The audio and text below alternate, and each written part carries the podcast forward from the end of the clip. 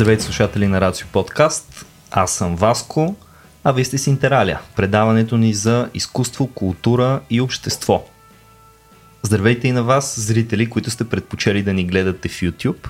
Понякога забравям да ви поздравя, защото сами аз съм по-голям фен на радиопредаванията и по-скоро слушам епизодите ни, отколкото да ги гледам.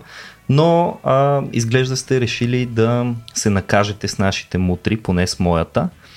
И в днешния ден а, с тази, но може би да се възнаградите с тази, на Николай Генов, доктор по литература, който ми е на гости, за да си говорим за една от любимите ми теми, а именно роботите. Здрасти, Ники. Здрасти.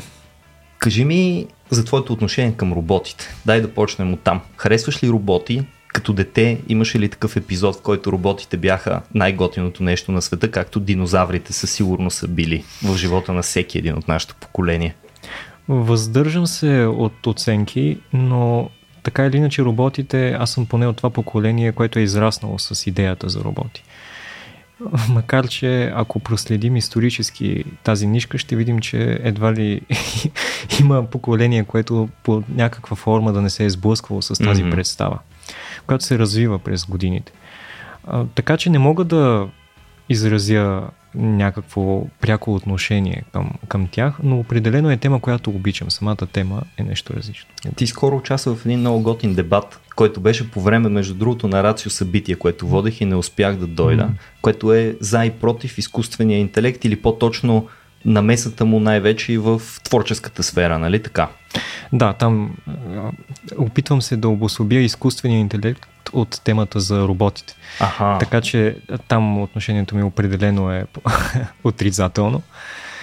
И това всъщност е интересно, доколкото и литературата напоследък сякаш се колебае. Дали да сложи двете в една категория или да ги мисли като две съвсем различни явления. Интересно е всъщност в каква посока по изкуствения интелект, особено в последно време покрай цялата тази истерия. О, да. Домашни написани с GPT, аз не пропускам да кажа, са нещо, което вече стига до училищата, включително до мен домашни курсови работи, стати, какво ли не. Ти опази Боже, докторантурите и професорите да не почнат да се пишат с изкуствения интелект, тогава вече ще имаме сериозен проблем.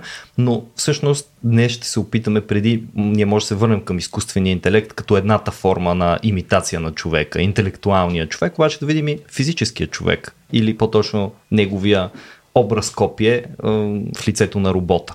Mm. Нали така?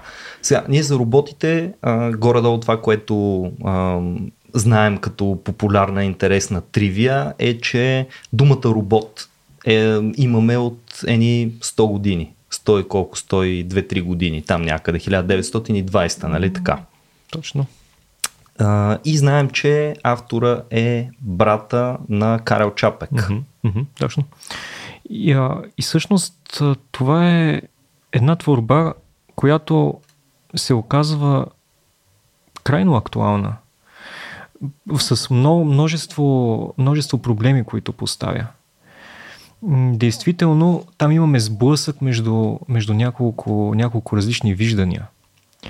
От една страна имаме един възрастен философ, който иска да наподоби Бога. Иска да създаде mm-hmm. нещо, да създаде живот. А от друга имаме един племенник, който иска да печели покрай това, покрай това философско начинание. И разбира се, така се създава, да не навлизаме в крайно излишни детайли да преразказваме сюжети, mm-hmm. но така се създава тази а, голяма фирма, която произвежда роботи. Думата идва от работа, роб, работи. Аха, на български биха били Би, работи. Биха били работи.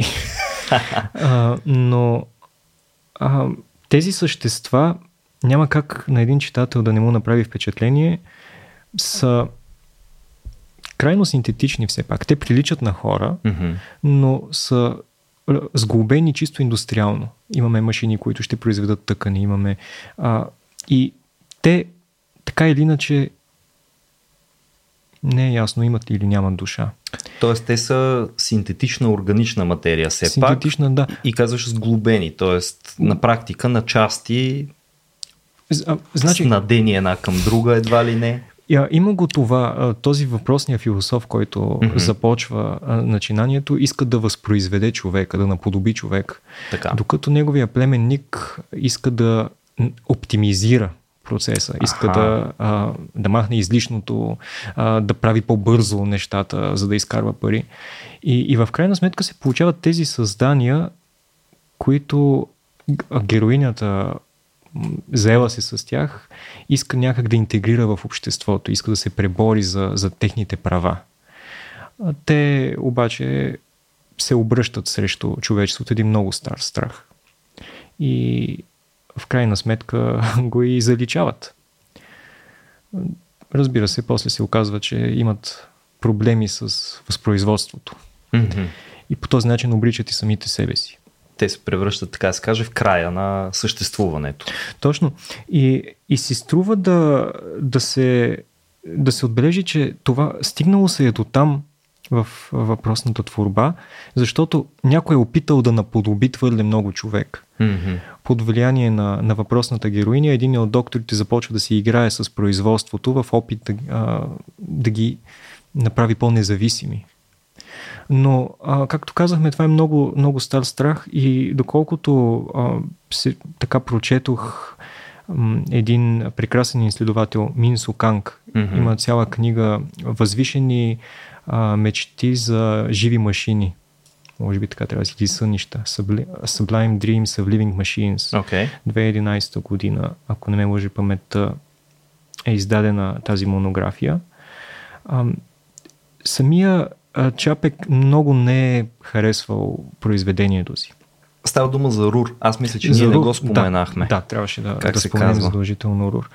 А, и ам, има други произведения, които са пряко вдъхновени от Рур и излизат в следващите години. Mm-hmm. Говорим за годините след Първата световна война, когато машината вече е добила този образ на унищожително средство, средство за масово поразяване на заплаха. Да. И по това време, когато се появява тази дума робот, вече са се напластили твърде много значения. Mm-hmm. Тоест имаме значение от преди да съществува Със термина. Сигурност... На практика робот има от преди да има дума, с която да бъдат наречени. Със сигурност. А по това време а, тази дума вече е натоварена с, от една страна, представата за модерност. Mm-hmm. От друга на страна е натварено с представата за индустрия, индустриализация. Те затова се и произвеждат тези хора в крайна сметка. Точно. Фабрика за синтетични роби. И като казваш това, имаме представата за работническата класа. А, страхотно. Тоест, Покрай продукта на и производителя едновременно. Покрай събитията на изток. А много по-рано, през античността, да. още в Илиада можем да открием такива създания, които днес а, бихме така невнимателно определили като роботи, но които тогава са били познати като автомати. Mm-hmm. А, в песента в която Хефест изковава щита на Ахил 18-та песен на Елиада, имаме как виждаме, как откриваме Хефест. Как, той работи върху едни триножници, които така. сами да могат да отиват до боговете на Олимпи и да се връщат. Нещо като, ако си го представим с а, съвременна образност, интелигентните прокосмокачки роботи. Нещо такова. и когато той разбира, че те ти да го очаква в трапезарията, да. бива подет от две девойки, извадени от чисто злато, но с разум достущ като истински. Mm-hmm. Тоест две си три пилота го хващат от двете страни и го въвеждат в трапезарията. Значи, още тогава дори, когато... А думата автомат, тя, разбира се, не е имала толкова строго значение. А, дори когато имаме случаи на машинки, ние сме способни не да ги определим като роботи, за тях са се използвали и други думи, като образи. Mm-hmm. Тоест, а, автомат едва по-късно добива така по-широко, по-широко разпространение и по, и по-тясно, по-тясно значение. Но е любопитно, че Хефе се е сблъскал с един казус, с който и съвременната роботика се сблъсква. Дали да направи машините по-близки до човека, златни девойки с разум до слуш като истински, така. или да ги направи колкото се може по-отдалечени като форма, за да не създава това усещане, което Фройд определя като унхаймлих. А на български има различни преводи доцент Камелия Спасова предлага изродното. Изродното, да. В а, една прекрасна монография Моделният мимесис. Тя именно се занимава с а, две такива школи в роботиката. На Масахиро Мори, mm-hmm. който по-скоро е на страната на триножниците, на, на тези устройства, които просто да могат да се движат, но да не приличат на, а, на човека. И на Хироши Ишигуро, който твърди, че това обезпокояващо чувство да. може да бъде избегнато, ако създадем съвършеното копие на човека, че да не, така че то да не произвежда този ефект на обезпокоително различие. Mm-hmm. Тук е момента да кажа, че ние преди много време, може би преди две години, записвахме един епизод за Унхаймлих, а, и това е може би най-неслушания епизод на Интералия. Аз затова препоръчвам сега, може би в светлината на разговора след разговора, а, на което му е станало по-интересно, да му хвърля едно око. Работното предположение е, че самото заглавие, тъй като ние не го преведохме, не го кръстихме епизода изродното или нещо подобно, го кръстихме просто Унхаймлих. Говорихме много и за думата, за употребата, къде се среща и така нататък, но самото заглавие е много плашещо, много тежкарско заглавие и подозирам, че то е отказвало много хора да чуят иначе един доста интересен разговор. Това е важна идея, с която се сблъскват различни индустрии и дори а, различни учени в момента. Те трябва да се справят с, а, с този проблем. Mm-hmm. И литературата тук има със сигурност много какво да ни каже. Но дори да скочим на един по-популярен пример, Терминатора. Кога Добре. Мин Суканг а, би задал този въпрос, Терминатор е истински страшен. Когато прилича на човек, който по съвсем дребни детайли се различава от нас. Например, не диша. Mm-hmm. Виждаме човек, който не диша и това създава обезпокояващото чувство. Меко казано. Или когато вече накрая бива оголен до ламарини, които лазят и виждаме тези чаркове. По-скоро във втория случай той е жалък. Да, да, да. Той е и, и най-вече той е максимално далечен. Той дори да има хуманоидна фигура, в крайна сметка не припознаваме в него за тая, ам, как да кажа, може би заплаха, защото mm-hmm. тя е много реалистична в а, този оголения терминатор и много инстинктивна в онзи, който прилича твърде много на нас, който всеки един в стаята може да се окаже, че всъщност е врага. Този страх е доста по-опасен често от страха, който се предизвиква от нещо, което можеш да видиш. Нали? Ако го видиш, ти вече си го идентифицирал като заплаха. Mm-hmm. Даже може би той е по-малко страх и повече заплаха. Mm-hmm. Страха съпътства заплахата. Точно. В другия случай е една тревожност, постоянно съмнение. Мисля, че Филип Дик имаше един много mm-hmm. хубав разказ. Ма не мога да сетя как се казваше войник, вариант mm-hmm. трети или нещо подобно който беше за едни хора, които се крият и едни роботи, mm. които изглеждат хуманоидно, искат да ги примамят. Не знам дали си учел с преди много време. А, Филип Дик и друг път се е занимавал с, а, с тази тема, но това, което казваш за заплахата е прекрасно. Много ми се иска да поговорим и за Дик, обаче той има твърде много неща, които ми се иска да засегнем. Ще се видим специално за него. Аз с удоволствие бих направил една страхотна заслужал. промоция на неговото творчество. Това е един от най-страхотните фантасти. Абсолютно и там нещата са много сложни. А, и има защо да бъдат сложни. Те смислените неща никога не са, не са толкова очевидни. Но имах такъв приятелски разговор с Николай Делалов, така. който точно върху Терминатор Неговата много интересна теза, неговия много интересен прочит на, на сюжета беше, че Skynet, тази система, която обръща mm-hmm. машините срещу човека, не е особено ефикасна. Тъй като ако търсеше някаква ефективност, щеше да създаде роботите като хлебарки, като някакви малки вредители, които, които могат да се промъкват да се промъкват. Да. Точно така. Докато според мен Skynet е брилянтна система всъщност. Mm-hmm. Защото би, а, разработена от военни или с военна цел, тя знае, че заплахата е оръжие. И всъщност за това създава тези неефикасни роботи. Всички модели са антропоморфни да. в крайна сметка, които виждаме. А, защото така можеш да внедриш машина сред хората. Тоест, а, дори, а, дори при Терминатор можем да мислим това различие между човека и машината. Колко ефикасно може да бъде то, доколко потребно, за какви цели.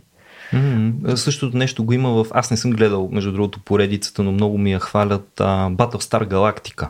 Mm-hmm. Не знам mm-hmm. дали ти е попадал там, доколкото ми е известно, mm-hmm. а, как се казаха, цейлони. Тук mm-hmm. ще, ме, ще ме избият хората. А, е, силно не са цейлони.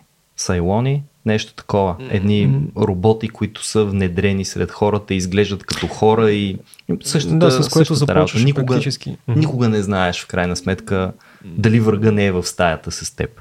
И да, наистина тази заплаха може да се окаже доста по-сериозно оръжие. Mm. Ние това добре го познаваме от а, съвременната ни история, от последните 30-40 mm. години, в които видяхме как тероризма успя да се издигне mm. до нещо. Нали, всяване на страх, това е достатъчно mm. за тероризма, за да се окаже много по-ефективно оръжие, отколкото дори mm. самата бомбардировка или изпращане на антракс по почтата или каквото и да е.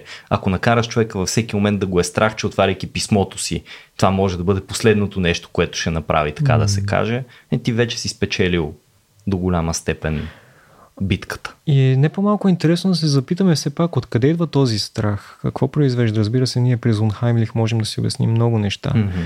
но има го тук и един друг момент. Това си е страха от, от създанието, което се обръща срещу своя създател творението, което не се подчинява на волята на своя създател. Ако се зачетем внимателно, ще видим, че дори в библейския мит за Адам и Ева mm-hmm. имаме нещо подобно. Имаме едно творение, което не спазва задачите, които са му поставени, да. не спазва, нарушава забраната. Да. И а, много е любопитен тук а, този разказ за статуите на Дедал. Mm-hmm. Това са две статуи, които били като живи, а това автомат. И за да вечерно време, за да не убият своя създател, Дедал е трябвало да ги завръзва с въже. Има, разбира се, много различни теории как се е стигнало до, до този разказ. Да. Но ето, че страха от машината, която се обръща срещу човека, е много стар. Mm-hmm. И дали, дали той се корени в нашата култура, според която човека е едно такова създадено същество, което не се подчинява.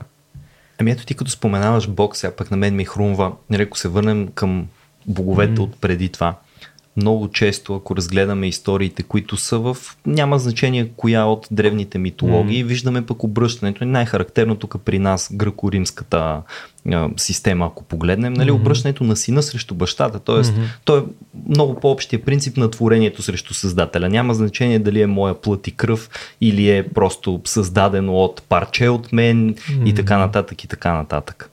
Но ето тук имаме и една противоположна тенденция. Mm-hmm.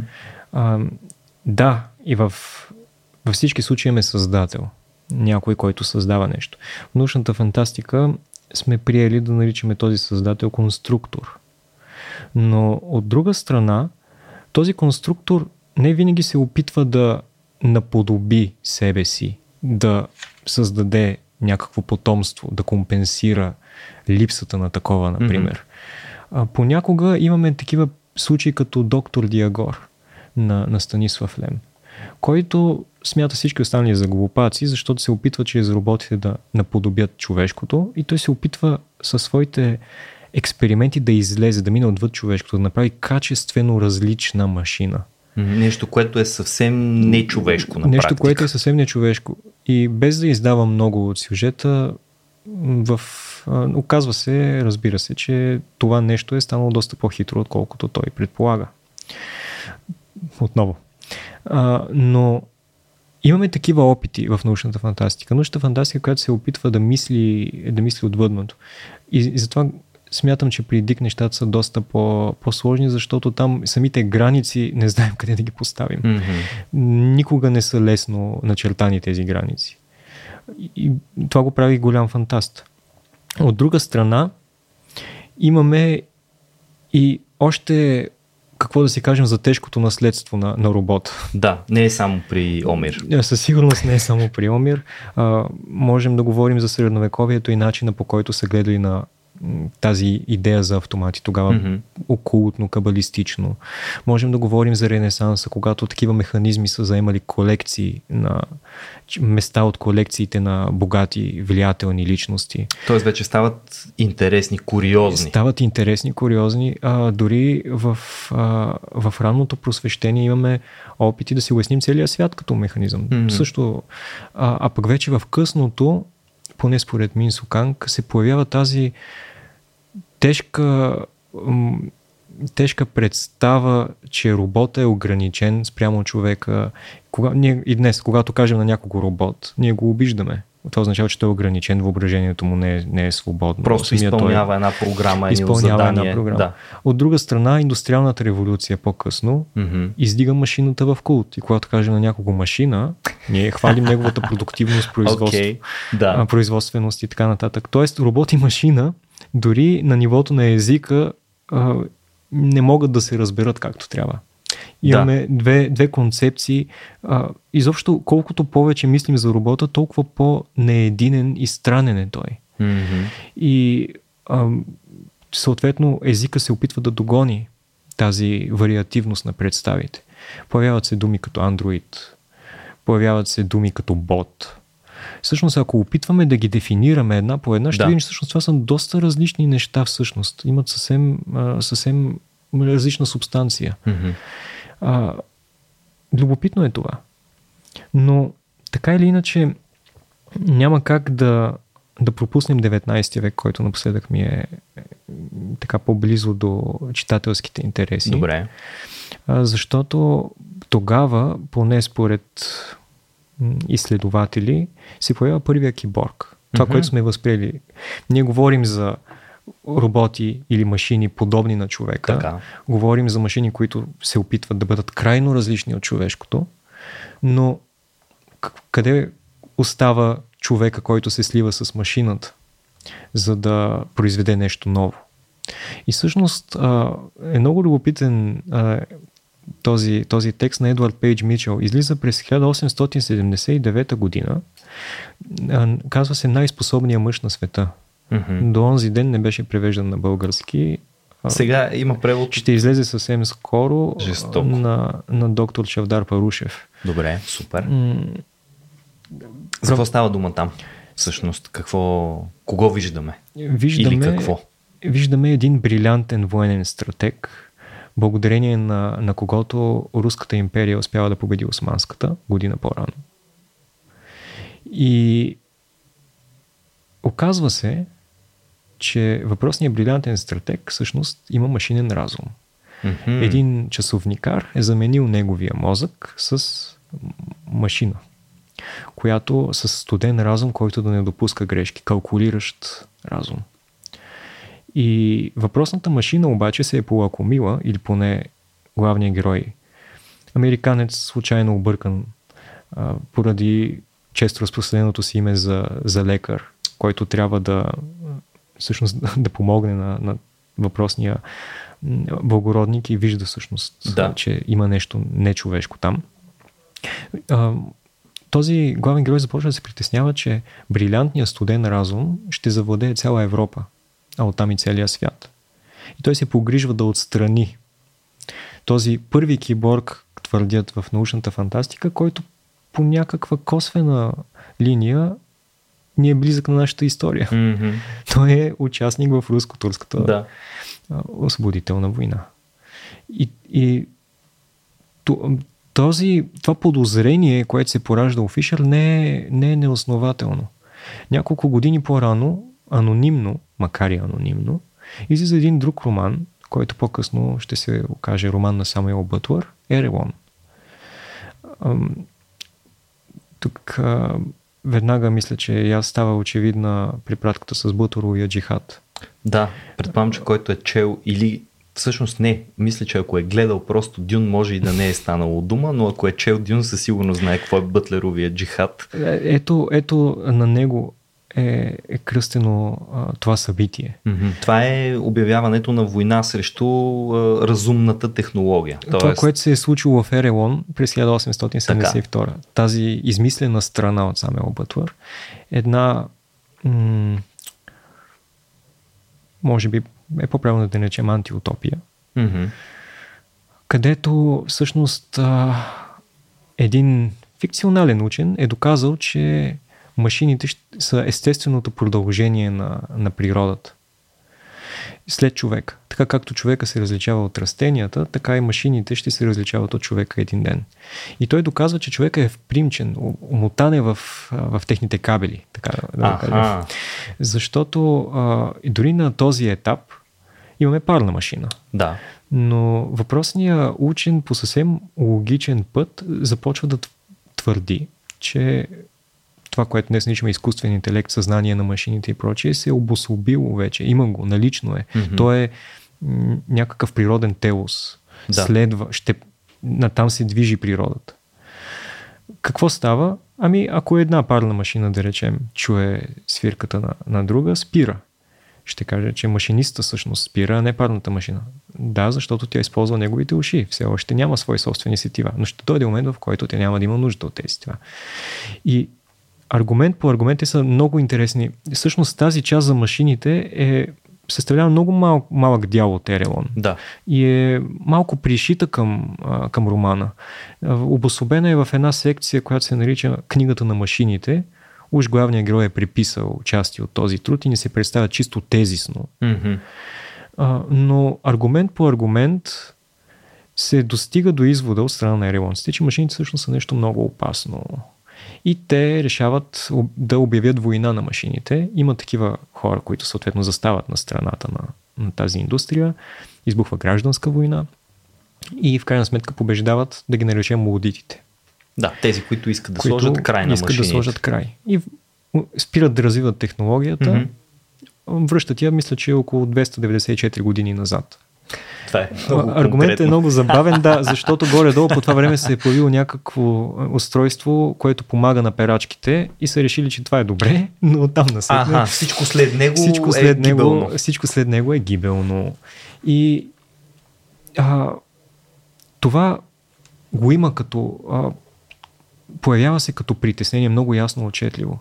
И между другото, когато излиза всъщност Ерелон, мнозина са заподоз... така, появили са м- известни подозрения, изразили са така, а, че Бътлър нещо се подиграва на Дарвин май. Охо. А Бътлър във второто издание, първо твърди, че няма такова нещо и е много изненадан от този прочит. Пише писмо на Дарвин да му се извини, да му каже, не, не, Изобщо не, не, не, не е така, предвид, напротив, да. да, не се подигравам, наистина, просто и в след двамата, доколкото прочетох от разни статии на хора, които се занимавали по, mm-hmm. по-внимателно с, а, с тази проблематика, се срещат дори, разговарят, можем да кажем, че стават приятели, ако обичаме такива истории, после се скарват и... А... Аха, и както става с много приятелства... Терминална страната на Ламарк. И, и започва да променя части от книгата на машините, за да, okay. а, за да, защото смята, че дървинизма е твърде механистичен. Аха. А той иска да има душа, иска да намери съзнание там, иска, да. иска някакъв замисъл.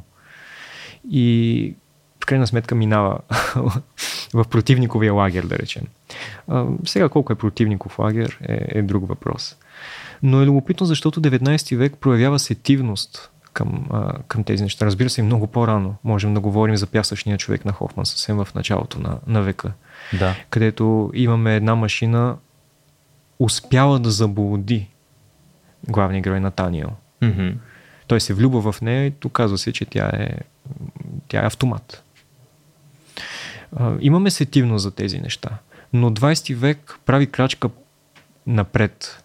Ако до, до Първата световна война, сякаш а, машините, да, след, след индустриалната революция, те започват да стават все по-внушителни, все по, да изглеждат все по-заплашително, все по-величествено. Започват да пораждат страхове. То Първата световна война доказва, че тези страхове са съвсем основателни. И пак се връщаме на, на Рур и на това което, това, което следва. Всъщност, няколко любопитни а, детайла а, за Румен Руан, който е гледал Рур заедно с Чапек. Чапек не е бил много доволен, казал му е тук това е слабо място, тук това трябваше да го направя по-добре, но само в същата година или не по, повече от година по-късно, така. когато гледа тази, тази, тази постановка, Ролан пише един сценарий, филмов сценарий. Mm-hmm. Един текст, който така и не е адаптиран, не е екранизиран но развива този сюжет отново за война с машините. Като там имаме един господар на машините, който отваря музей на машините, кани хора да се полюбуват на неговите творения, роботи с октопоидни пипала, които вдигат тежки е, така, предмети, а, такива, които разчитат душевното състояние и на екраните си проектират mm-hmm. а, повърхностните мисли на своя събеседник и така нататък. Но тези машини са свързани с неговото собствено съзнание. Тоест има една все още не, неотделимост тук. Така. И те започват да действат спрямо, той нещо се подразва, правят му разни закачки и така нататък. И те започват да действат спрямо неговите импулси. Започват да турмозят хората, които са дошли в музея. Защото той е раздразнен. Той е закачени се за... за... Точно, за неговата сетивност. Да. Ето пак а, машините все още не са се емансипирали, така да кажем. Mm-hmm. И след като арестуват въпросния майстор на машините, господар на машините, те се обръщат срещу човечеството и неговата съпруга всъщност става водеща част на съпротивата, с която не могат да се справят тогава властимащите. Да. Тоест машините все пак се оказват и в този сценарий с надмощната позиция. Така ли? О, със сигурност. И още по-интересно е, че а, Роджеро Вазари, един футурист, а, също повлиян от Турур, дори по-рано, през 21 mm-hmm. година, а, публикува а, своя творба, която е страшно технофобска. Което за, в контекста на футуризма ни изглежда малко, малко странно. Да.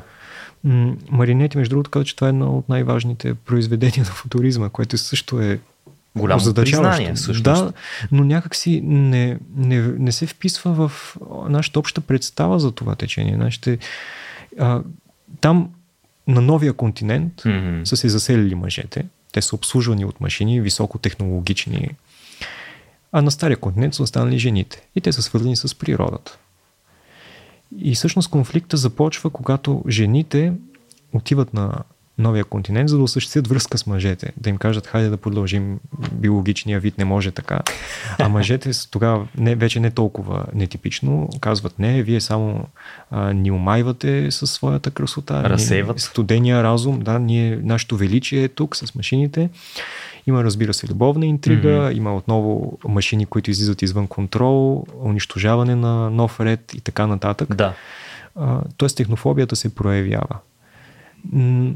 виждаме как а, самата концепция за робот дори е свързана с едни такива чисто полови различия. Mm-hmm. И това можем да го припишем отново на Първата световна война някакси машините са иззети вече изцяло окончателно от а, воинственото, което по да. традиция се свързва с, с, с мъжкото начало. Да, тя военната индустрия реално е тази, която mm-hmm. е водеща индустрия по време на по-късно и на Втората световна война. Да.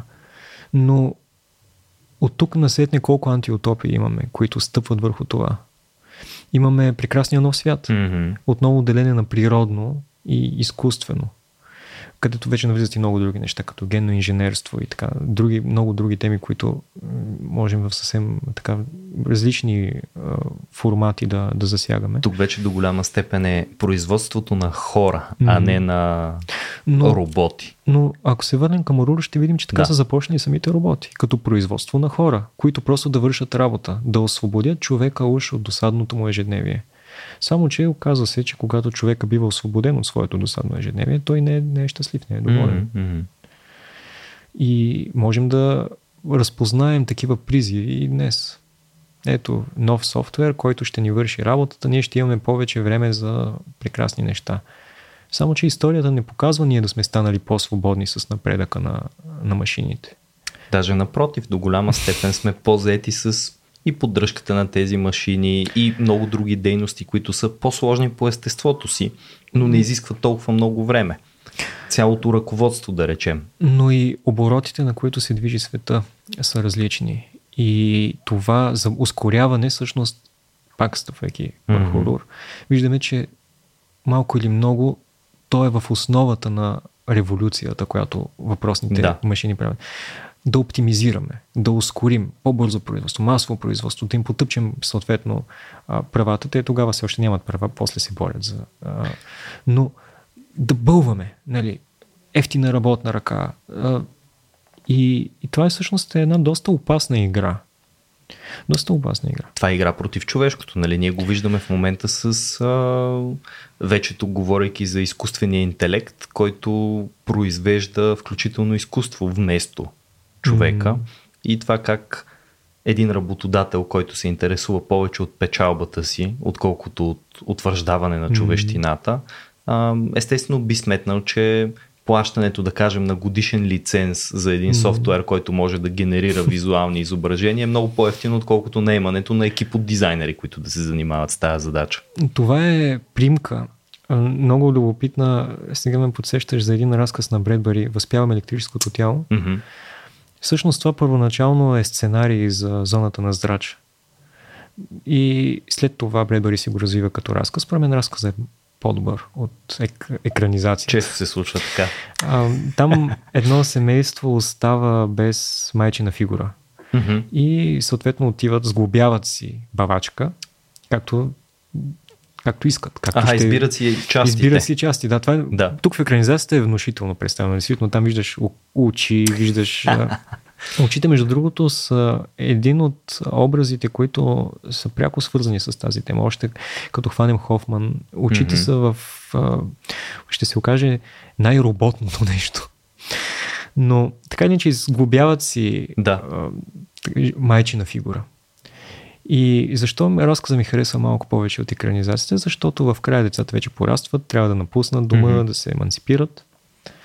И въпросната бавачка казва, о, мен сега ще ме разглобят на части отново и други ще ме събират и децата казват, ама ние какво можем да направим? Те вече са привързани Виждам към... на къде отива.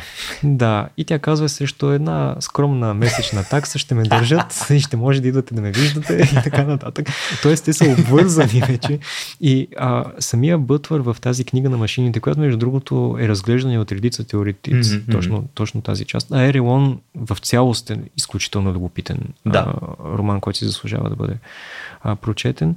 Но а, самите, а, самия Бътвър там а, в тази книга на машините, този по-скоро фикционален учен, чието така. записки ущетем, казва, че се срамува от човека.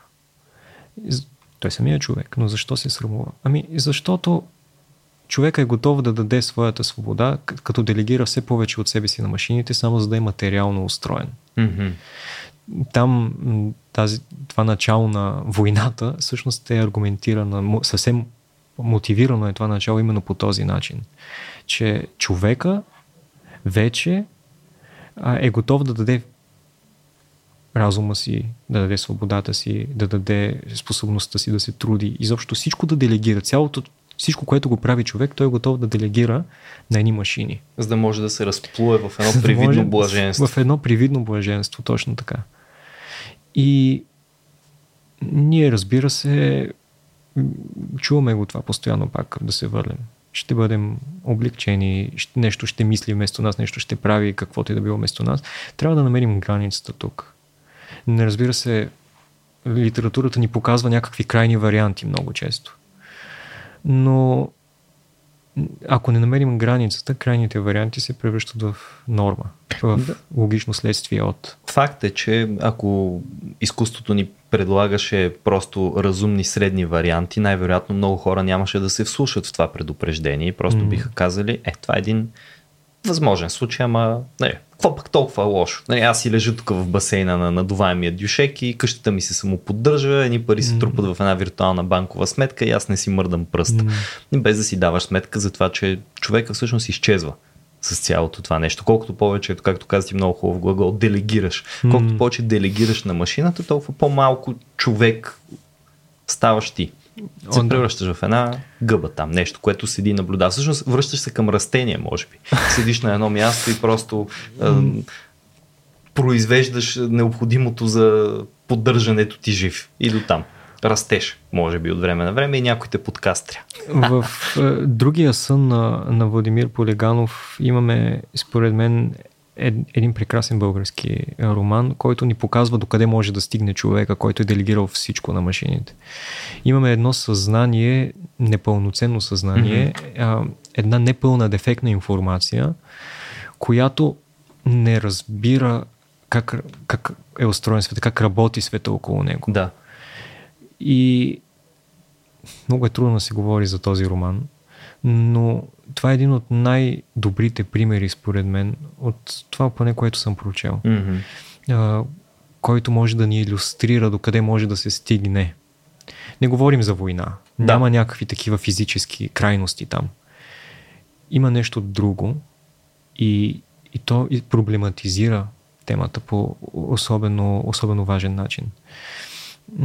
Но в това отношение Полиганов ми напомня доста на Лем, тъй като mm-hmm. и той самия се опитва да излезе от човешкото, да напусне тези очертания. А Лем не е, между другото, а, той прави много такива опити, но не е категоричен по отношение на, на машините. Машините в творчеството на Лем са в изобилие. Но нямаме твърдо положително или твърдо отрицателно мнение. Така ли? Аз може би тук е момента да кажа, че на теб Станислав Лем ти е да. конкретно как, как да кажа, тема с, не просто с особен интерес. А, дисертацията ти е върху Лем, нали да, така? Така е и... Живял си го и си го работил доста. И докато се занимавах с Лем, всячески се опитвах да страня, да стоя в страни от Дик. Ага. Защо? Защото там, там е друга бездна. Да.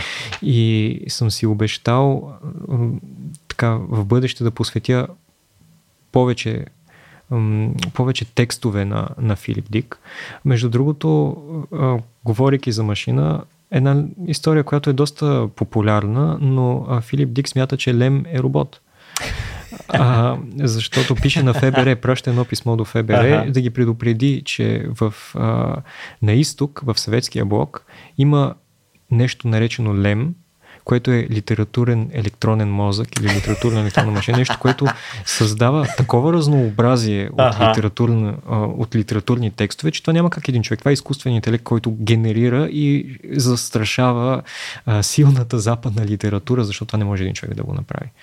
Да. В оценката си тук а, Дик е наистина много близо до истината, не защото има машина, която помага на Лем, а защото Лем наистина прави нещо невероятно. Mm-hmm. А, и е трудно трудно, когато говорим, да речем, аз съм се занимавал с виртуалната реалност при да. не с роботите. Но дори да гледаме само, да хванем само тази тема, ще видим как тя се разпростира в много различни mm-hmm. посоки. От една страна имаме критика на, на Съветския съюз.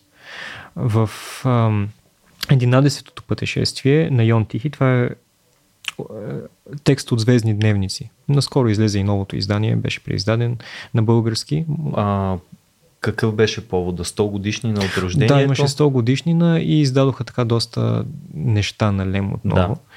Да. Там имаме една планета, завладяна от роботите, mm-hmm. които мразят човек. До дъното на процесорите си, да речем. Mm, типичният страх. Типичният страх. И Йон Тихи трябва да разследва каква е причината. И той се маскира като робот. Оказва се, че има една голяма машина, която управлява всички mm-hmm. други машини. А, тя се оказа всъщност, тук ще издам много, но няма как. А, не, не е машина, а човек, който се прави на машина. Най-големия ужас е да те хванат, ако ти си човек mm-hmm. и се преструваш на робот. И в крайна сметка Йон Тихи лежи там в карцера, Горкия и така нататък, само за да разбере, че на тази планета няма нито един робот. Всички са хора, които се правят на роботи, по-роботи от роботите. Е. И всеки стои и шпионира другия и пише доноси за него, за да не би той да е човек. Така че той да. И всички се страхуват от всевиждащото око на машината, която също е човек. Която също е човек, в крайна сметка. Невероятно. И, и ето тук имаме едно такова. Да. М- то си е чиста сатира, която е, можем да четем роботите така през студената война. Да. Като инструмент, с който, може би, отново обременен от просвещението в този смисъл mm-hmm. на ограничен човек, в малко нещо зомбиран човек. Поставен в рамки. Поставен в рамки, можем да го използваме. От друга страна, казваме, добре, това са роботите при Лем. Само, че няколко пътешествия по-късно, mm-hmm. в 21-то, имаме едни роботи, които са по-хора от хората. Защо? Защото науката е разбила всички догми на религията, така. обезмислила е всички постулати на религията и срещаме на една друга планета роботи, които са дълбоко религиозни. И он тихи дори не може да разбере дълбочината на тази вяра. Вяра, защото това е вярата, тя е безполезна.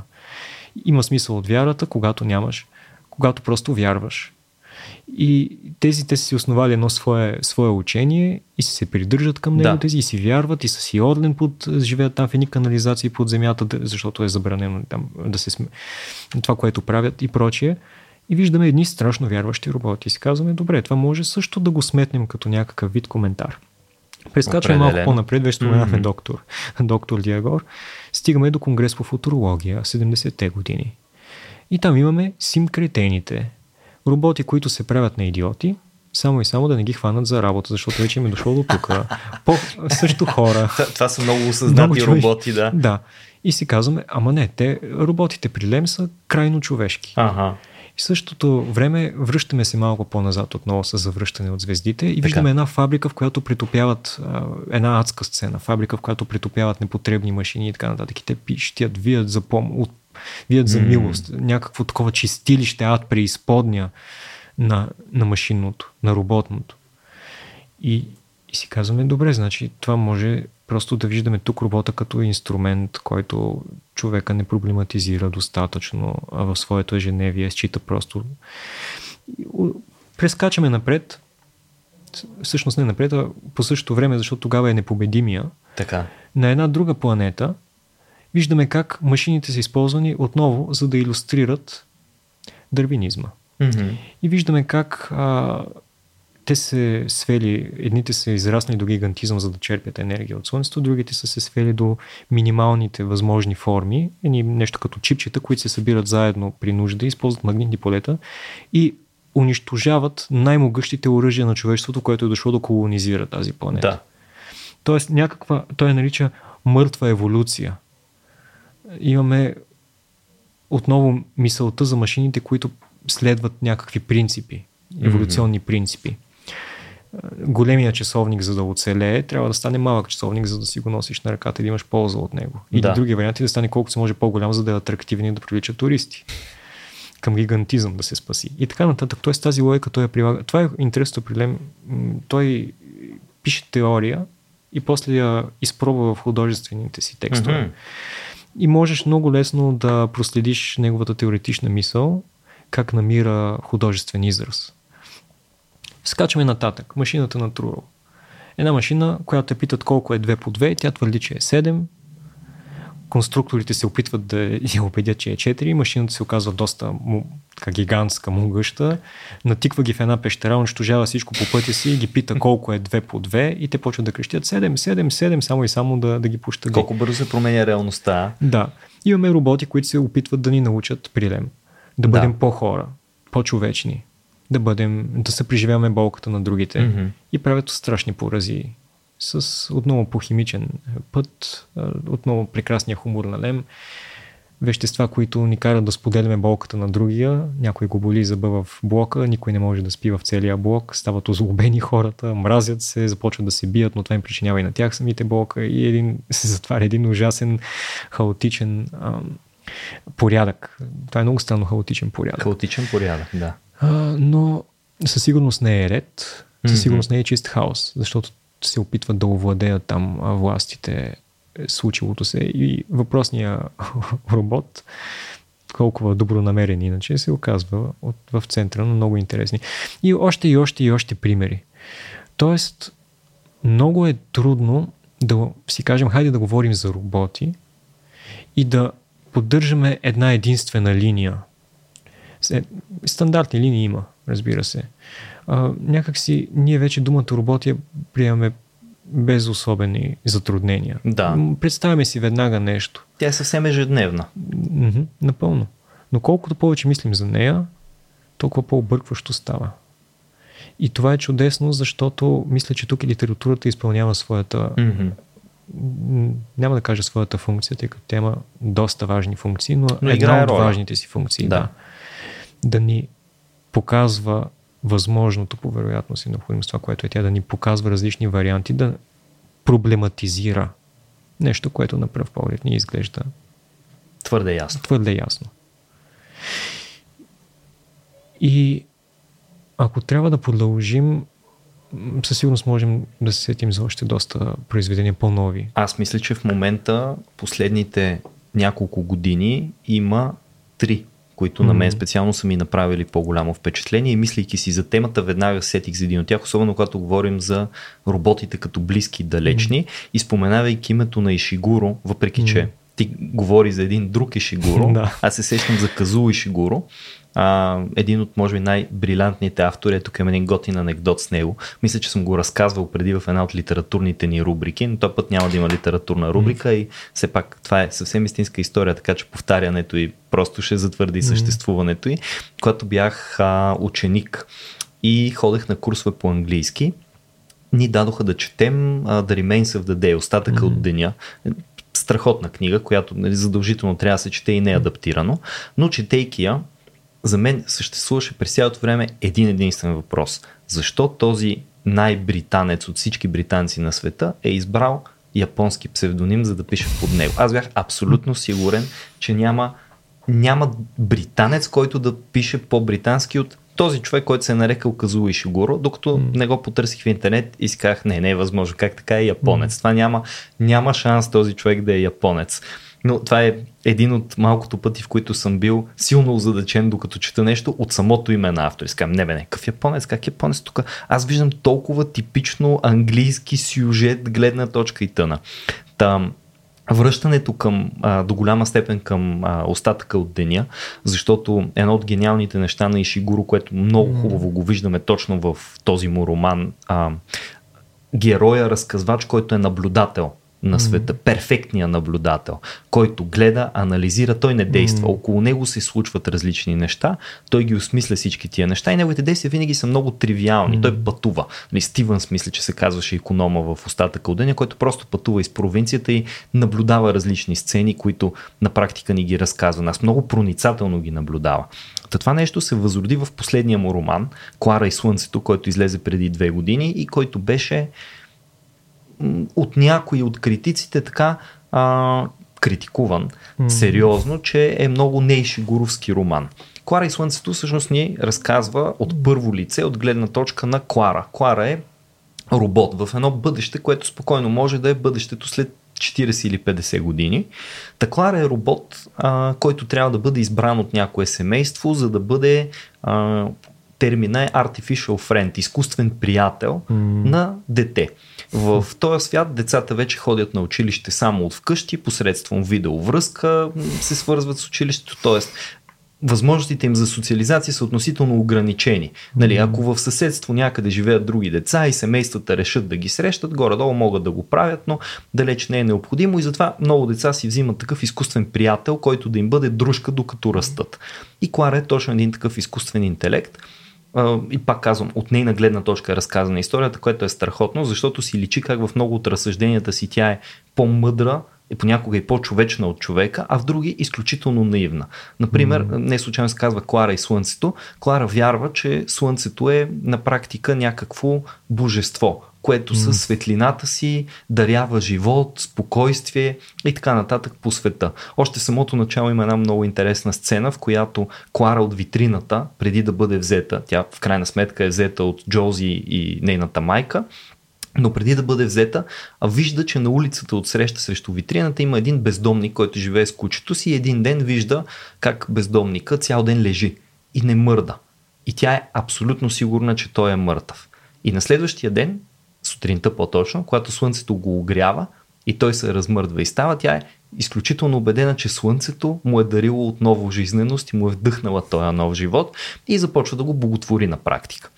Какво още ни казва в... Всъщност какво се случва още в Клара и Слънцето? Тук спойлерите валят, но то е красота да го прочетеш. То не е, не е въпроса нали, сюжета да е много изненадващ, пък аз най-изненадващия момент, че си го премълча все пак.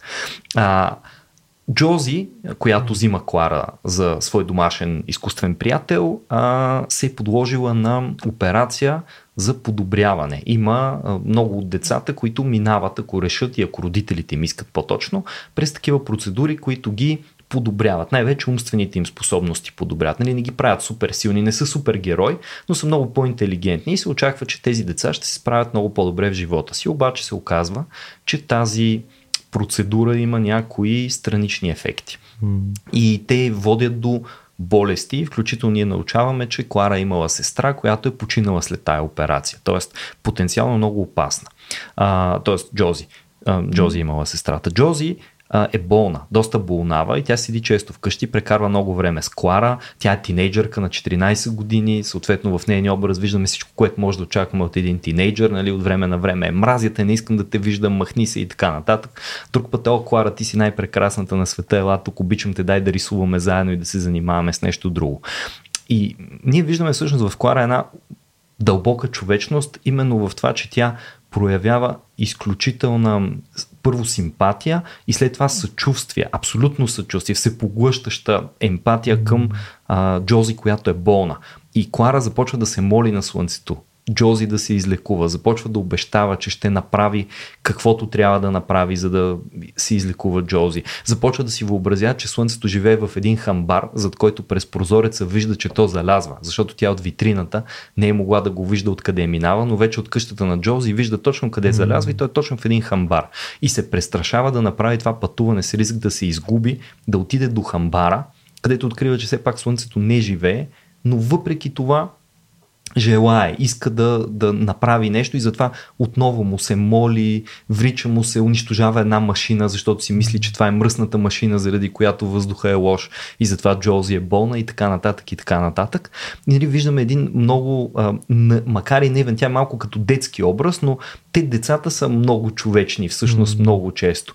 Преди да минат през цялата школовка на общуването с други хора и заличаването на голяма част от вътрешните инстинкти в полза на любезността, ритуалите, които се повтарят и така нататък, децата са максимално искрени, нали, така добросърдечни и чистосърдечни. Също те, ако искат да те нагрубят, просто ще те нагрубят. Не те харесвам в момента, мразите, махни ми се нали, от очите, но ако искат да ти кажат, че те обичат, няма да се чудят, о боже, сега правилен момент ли е да кажа, че го обичам този човек, не е ли много чизи, не е ли много тъпо да му го кажа, сега съм го казвал толкова много пъти, но той си знае, че го обичам, няма нужда да му го казвам и така нататък. И всъщност Клара е един такъв искрен човек. Виждаме обаче един интересен сюжет, това, около което се крие всъщност зловещината, защото има една известна зловещина в романа, а, в което майката на Джози често кара Клара да имитира Джози. Всъщност Клара е избрана, защото е много добър имитатор, mm-hmm. защото много добре вижда света. И в един момент си даваш сметка, докато го четеш това нещо, че всъщност майката търси някакъв начин, ако се объркат нещата и нещо се случи с Джози, тя да има Джози в лицето на Клара. Т.е. Да, буквално да използва този изкуствен приятел просто като предмет, който може да копира mm-hmm. дъщеря и евентуално да се превърне в нея. Т.е. наистина едно очовечаване, приемайки буквално характера, мимиките, жестовете и така нататък. Защото това е имитацията, не само глас. Тя е една пълна имитация на Джози в нейните жестове и всичко. И си има там и едно решение за външен вид и така нататък, как да я направи да бъде повече като Джози страхотен роман, който mm. много, много ни кара нали, да се лутаме между това човека, който се превръща евентуално в робот, робота, който е по-човечен от хората и той е стигнал, както тези роботи, които са се махнали с всичко mm. и е останала религията и си измисли някаква религия, за да вярват в нея. Нали? Виждаме някаква форма на паганизъм и в Клара, mm. която толкова убедено вярва, че това слънце е нали, всепрощаващо дава сили. Между другото, положително, в крайна сметка, Джози, въпреки че се влушава доста състоянието, се излекува лека по лека след молитвите на Клара. Mm-hmm. Клара е много убедена, че това се дължи на молитвите и на Слънцето. И когато Джози заминава и Клара вече не е нужна, защото Джози отива в университета и там ще комуникира с истински хора, а, откриваме Клара в а, едно на практика бунище за роботи накрая, но тя е щастлива. Тя не иска да си говори с другите роботи, тя иска просто да се наслаждава на Слънцето. Mm. И това е едно наслаждение. И това ме води към второто нещо, което много ме впечатли с изкуствения интелект. И това е пак преди горе-долу толкова време, може би една идея по-рано, излезе поредицата Love, Death and Robots mm-hmm. на Netflix, в която има много различни кратки анимационни филми с различен стил, различни истории. В първия mm-hmm. сезон, тази, която най-много харесвам, която най-много харесвам всъщност от трите сезона на на сериала, а, се казва Зима Блу и ни разказва за там се умешва и изкуственият интелект като творец. Виждаме един, един творец, който започва да употребява много конкретен син цвят и така без да спълвам твърде много от сюжета, в 10 минути, то буквално е толкова дълга, дълга серията, а, разкриваме неговия а, происход, че всъщност той преди да се очовечи, да се превърне в артист, който толкова много привлича хората, те си мислят, че е човек, който се е киборгизирал, пък той много рано издава, че всъщност винаги е бил робот, който се е очовечавал все повече и повече а, той накрая прави един избор, който е завръщане към простото, обикновено наслаждение от добре свършената работа. Робота, който от най-елементарната форма на съществуване е стигнал до най-висшата форма на съществуване, т.е. от под човек е станал над човек и виждайки тази пастрота, решава да се върне към първоначалното много интересно. Отказването от човешкото. Защото ние, нали, доста за тия роботи, които говорим, те са роботите, които наподобяват човек. А той се оказва един робот, чийто интелект всъщност го води в посока отказване от човека и връщане към робота. Буквално робот, много хубава дума, защото той има една работа. Като гледате Зима Блу, нали, всички, които ни слушат и ни гледат, ще видите за какво става дума. Има със сигурност твърде много неща, които си заслужават аз сега толкова направих няколко асоциации, докато, mm. докато те слушах. Само ще споменем братя Строгацки. Това е другия. Това, това са другите колосални фигури, около които ми се искат просто да, да минем. Но Непременно. Застрашава, защото ни заплашват да ни завлекат с гравитацията си, но а, с притегателната си сила. Но там имаме действително този момент за наблюдението, mm-hmm. който между другото се среща и при професор Куркоран на, на Станислав Лем. Макар, че при Строгацки, аз мисля за трудно е да бъдеш Бог, не мислим това през робота, а през човека, който наблюдава да. една... Затова някакси в случая няма да се впише толкова добре. Обаче, от друга страна, казваш ми за Слънцето нещо и там е придърпа към българската литература с Лунатин. Окей. Okay. Там само, е че Луната. Това е един от разказите на Минков. Така.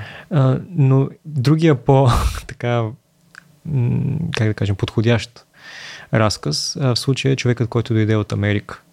Mm-hmm.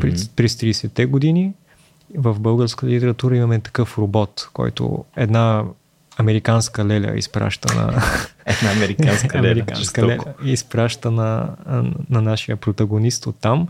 Първо на митницата се чудят как да го категоризират това нещо. Кола ли да го пишат, ага. какво е. Нали, не е много ясно. Но то се оказва едно изключително нагло същество, което започва да си прави каквото си иска. Ага. Uh, няма да издавам какво се случва с него, но главният герой се хваща за главата, с, за главата с това, да. те са му го пратили. А, страшно, страшно, хубав, а, страшно хубав текст.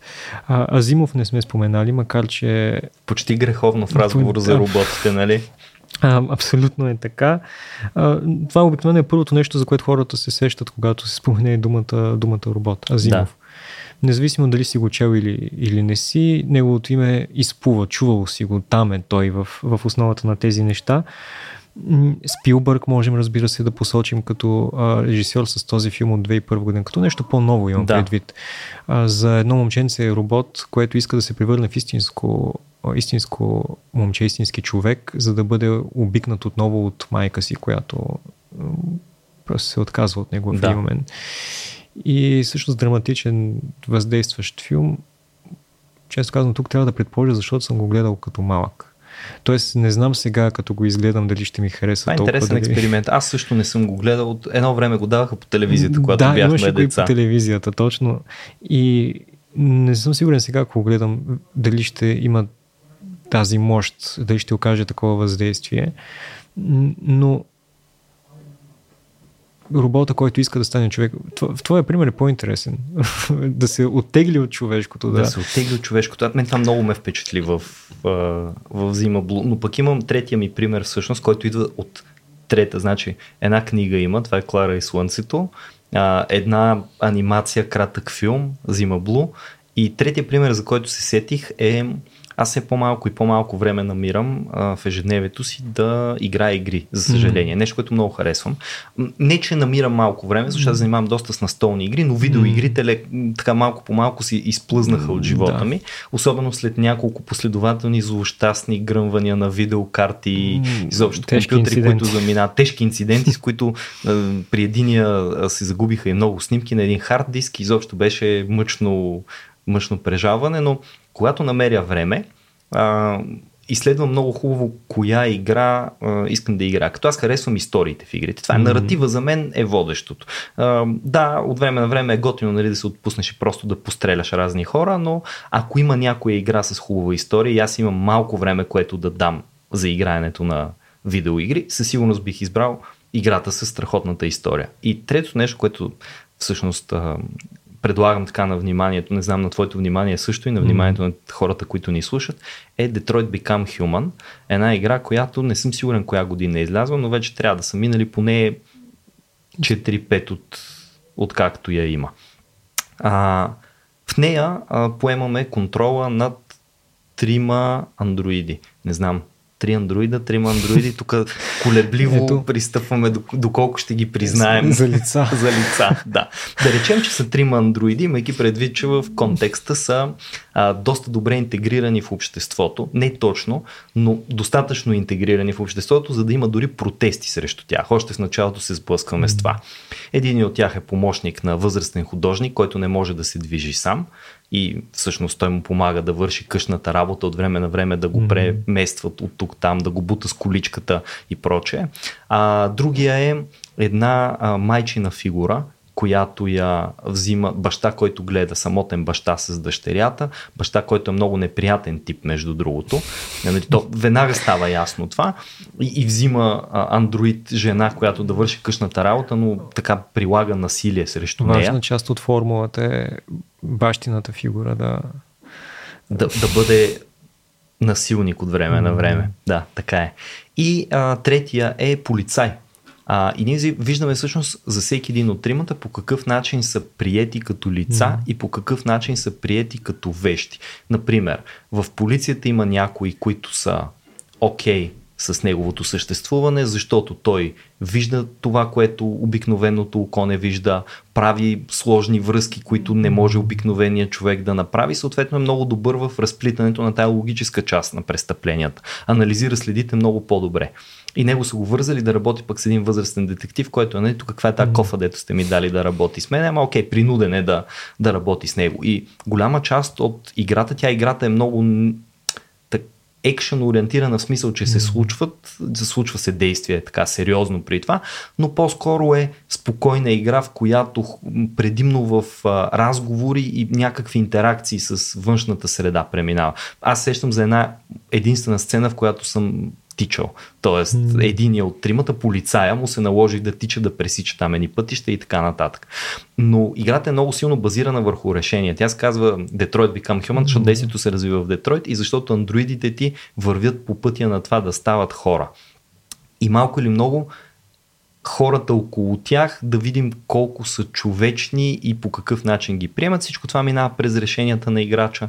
Накрая на всяка мисия има едно гигантско дърво, което ти показва всички решения, които си взел и които не си взел и ти винаги си взел много по-малко решение, защото ти минаш по едно разклонение и си пропуснал други три. Всяка, всяко едно твое действие, всяко едно твое решение какво да каже или да направи твоя андроид има значение.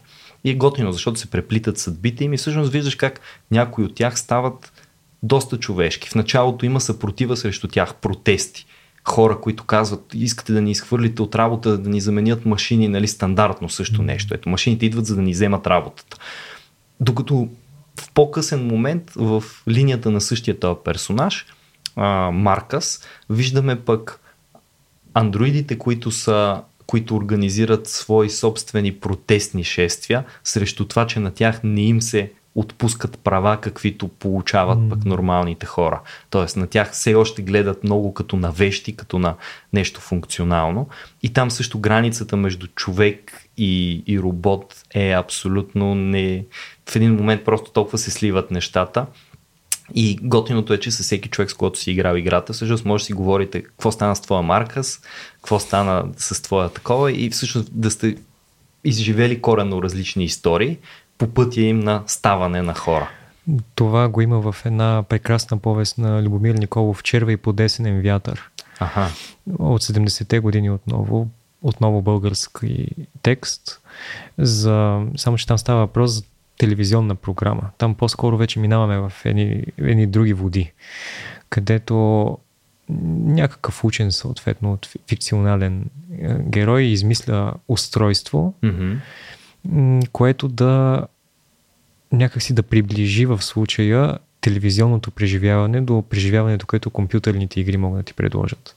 Интерактивна тогава, телевизия, така нещо, да. Ами не точно, защото зрителя няма участие в, не, в, в само... Тук, защото все пак 70-те години още да. бързаме с компютърните игри, но пък има нещо друго. Един сюжет, който се разклонява в безкрайно много посоки. Mm-hmm.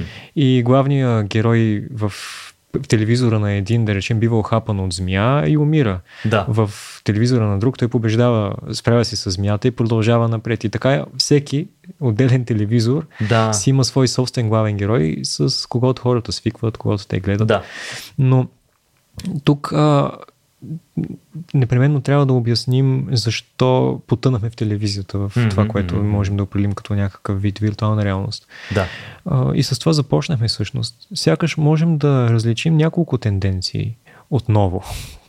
От една страна имаме а, разговор за роботите като, като машини в материалния свят.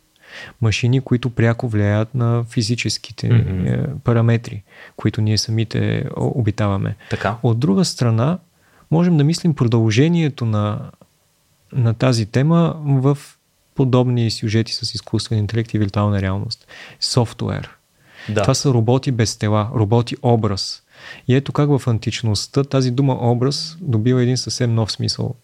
Той не е съвсем нов, защото така не ще използва тези да. машини, но има а, поема заживява свой собствен живот. Mm-hmm. А, образ, но какво означава това? Какви са тези машини? И ако може би трябва да обобщим всички тези примери, какво, какво виждаме от тях? От една страна, значи, имаме машини, които целенасочено възпроизвеждат човека, наподобяват човека. Или поне, като казвам възпроизвеждат, имам предвид неговата функционалност, т.е. неговите да, да. А, неговия, неговата дейност и така. Продължават. го. продължават. Да, а, продължават Мгм. и продължават имитирайки. Да.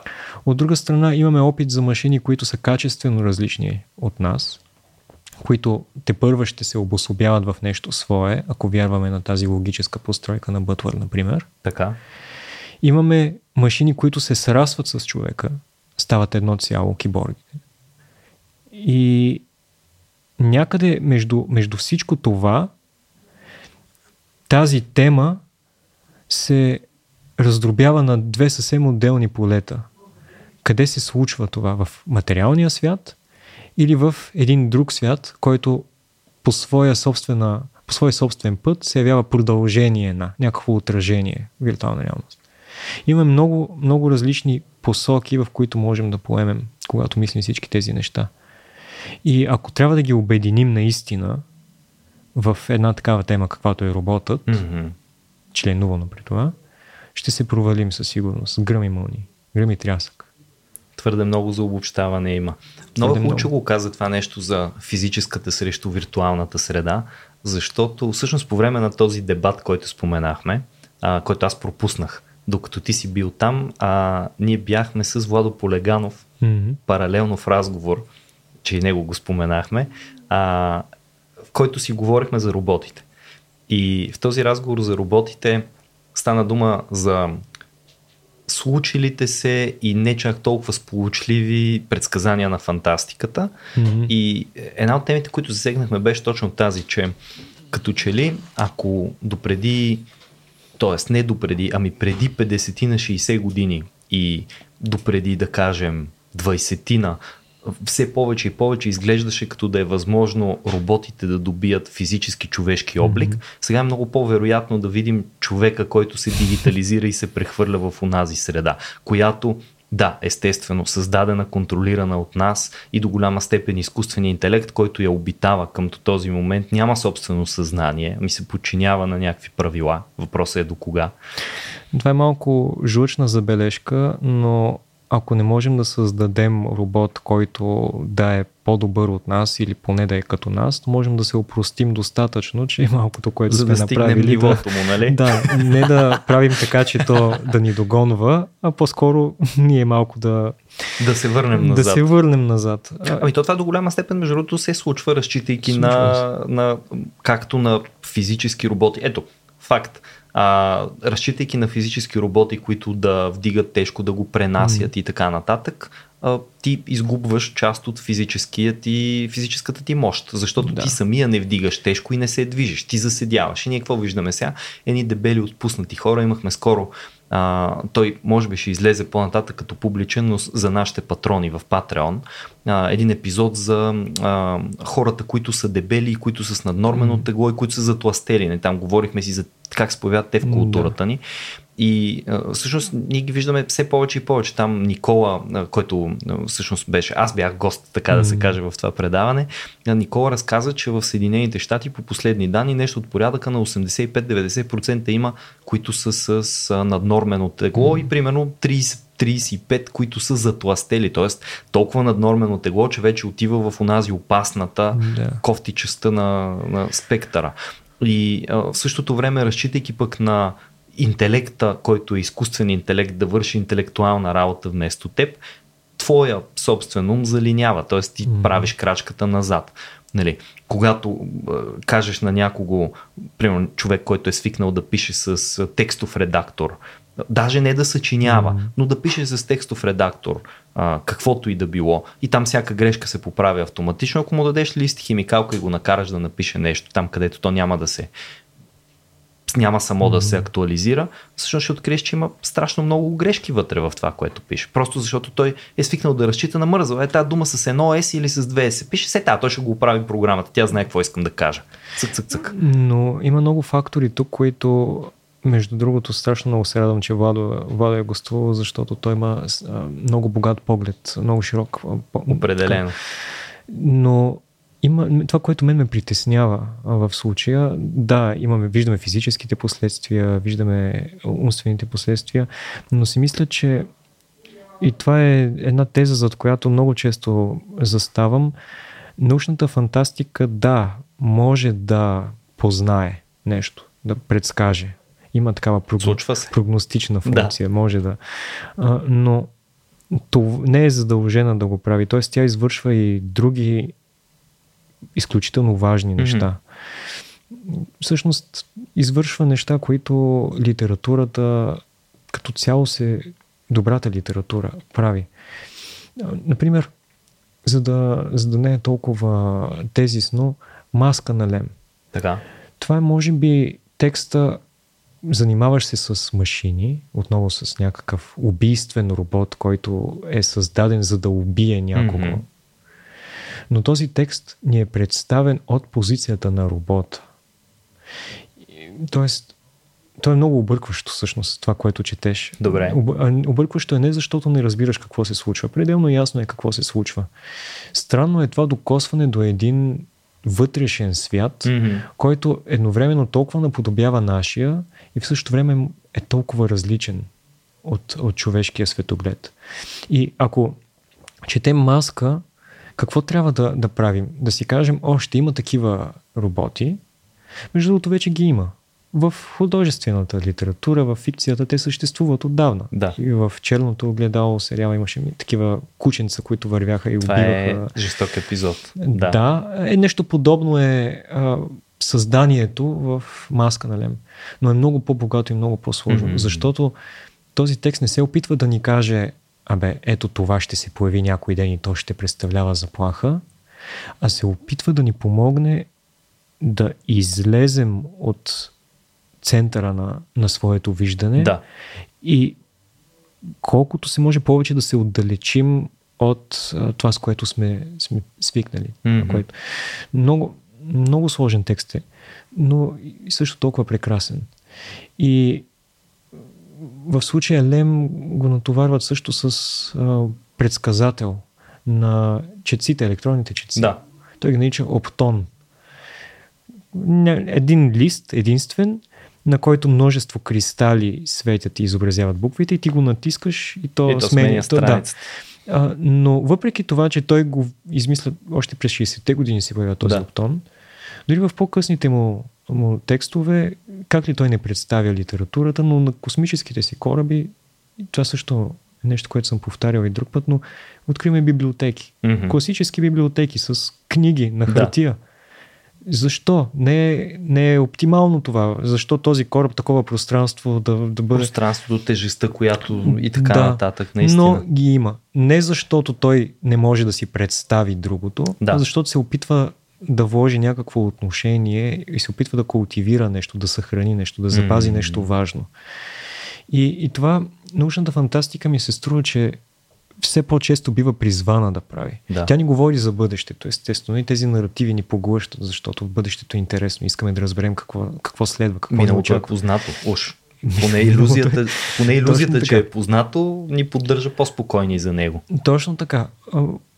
Да, фантастиката ни принася и, на, и насякъде. И напред-назад, на където, М. на където хванем с нея. Но по-важно е какво тя се опитва да ни, да ни каже, че трябва да съхраним и какво ние с лека ръка вече сме готови да отпишем.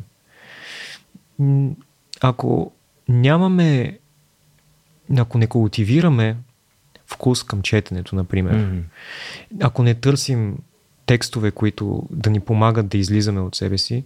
И тук, да, е, някой казва, имаме филми, имаме игри, но всяка медия го прави по различен начин. Така е. Не са взаимно заменяеми. Ако, мож, ако е можело без едното, то е щяло да изчезне. В крайна сметка, за да се съхрани отново по логиката на мъртвата еволюция, то намира нови начини да прави нещо, които другите медии не могат да използват. И ако ние с лекота, да речем, се откажем от, от книгите, които поставят тези въпроси и се превърнем в роботи в този късно Да. просвещенски смисъл. Всичко е очевидно, всичко трябва да е лесно. Защо изобщо да проблематизираме? От много мисли боли глава. Просто това е нещо, дето там мърда и прави такива действия. Подобни. Да. Не упростим нещата до такава степен, ние се лишаваме от а, нещо изключително важно и необходимо М. на нашата цивилизация. И естествено, науките, които се занимават с това, хуманитарните науки, естествено, че те са необходими тогава, когато имаме нужда, да речем, да разбираме как работи въпросната медия и прочее. Но ако ние се откажем от всичко това под претекст, че може да е много по-просто, може какво толкова да умислиш, няма значение как го наричаме, важното е, че е едно, Да. ето, ние допускаме веднага тази грешка. Не е едно. Роботи, но какво означава това? Има толкова различни представи, концепции, които са мутирали, които са се развивали, някои вече са загубили своето значение, другите първа се появяват. И отново преоткриваме колелото. Ето сега, създаваме роботи и се чудим, изведнъж осъзнаваме, че има предизвикателство, с което трябва да се справим. А Фройд говори за това още в началото на века. Някак си преоткриваме стари проблеми и забравяме решенията, които, са, им- които се предлагат. И това, това ми се струва като най-голямата заплаха, която машините отправят към нас. Техния маркетинг. Това вече Да. не идва, между другото, от машините. Те не са виновни за своя ужасен маркетинг. Ние си го правим. Ние си го правим. Виждаме един сайт, който ни предлага да си чатим с интелектуалци, М. които вече не са сред живите. И главният надпис, големия надпис, още като отвориш сайта, въпросът е защо да четем книги, като можем да си говорим с хората, които ги пишат. Мгм. Защото не си говорим с хората, които ги пишат, те са ги написали. А, си общуваме с софтуер, който а, ако съм, аз мога да хвана в грешка, защото да речем може да съм прочел въпросното произведение, Да. което коментирам с неговия автор. Но ако следващия след мен каже, защо наистина да чета, като мога да питам, да почерпя от първоисточника, което не е ис- наистина първоисточник, какво се случва там насет. Изведнъж се оказва, че Юнг започва да проповядва някакви неща, които изобщо не се вписват в парадигмата, която той разработва и става... Да. А ние вече сме потърпевши. Ние нямаме усет за време, сякаш. В интернет всичко се случва едновременно. Стари новини се смесват с нови новини. Ние ставаме все по-аисторични, все по-незадълбочени, четем все по-малко. въпреки че се интересуваме много, но то просто потока е толкова постоянен, че то, само да се интересуваш не е достатъчно, ако не задълбаваш. Всичко, което казваш, много ме връща към любими текстове на Умберто Еко. А, не знам дали си чел мисля, че беше с Жан-Клод Кариер, има една книга, която е а, техни разговори просто записани. Това не е краят на книгата, в което точно това казва. Той каза, книгата е едно съвършено творение. По-добро няма да бъде измислено а, по отношение на формата. И вика като лъжицата. Е смисъл няма да направиш лъжицата по-добра лъжица. Тя изпълнява перфектно функцията, която трябва да има. И сме запазили лъжицата не случайно. По същия начин запазваме и книгата. И един много хубав текст, едно хубаво есе което за тая а историчност, която говори, казва, бе, така като се върнеш едни 50-60 години назад, горе-долу имаш някаква представа. Оттам насет казва, 19 век, нали, Джейн Остин може да я пратиш преспокойно някъде с Клеопатра, двете да си хуртуват и това е просто в миналото. Нали, то просто е един, нещо, което се слива, една такава материя. Някога назад, там, отдавна. Имаше, имаше а, такива бяха, мисля, че тръгнаха от TikTok а, пак конспиративни теории, че ага. Римската империя никога не е съществувала. И защо цялата история, европейска история беше преобърната с главата надолу. Да. И се намериха немалко хора, които да си кажат, абе то наистина е така, защото изглежда убедително. А всъщност с какво ние все още е, уразличаваме робота? Този робот, който към момента не е станал твърде човешки, за добро или, или лошо той е ограничен в своята, в своята работа. Mm-hmm. Той, той е фокусиран върху едно нещо. Той е кон с капаци. Е, тук е въпросът дали ние искаме наистина да се роботизираме до такава степен, че да се превърнем сами, като да станем коне с капаци. Изглежда, че една от опциите е това. Връщане назад за нас, вместо прогресиране напред с роботиката но може би, ако след 20 години се видим пак да запишем един разговор, да видим рекапитулация на последните 20 години, би било много интересно. Или разговора да запише нас след 20 години. Като нищо.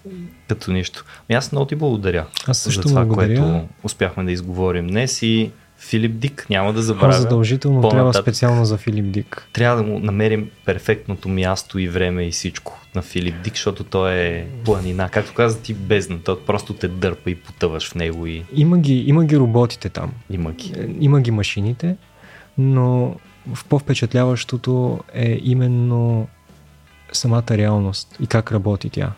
Много за Защото човека има там, да. Там дори машините не могат да се справят с това, да което той си представя.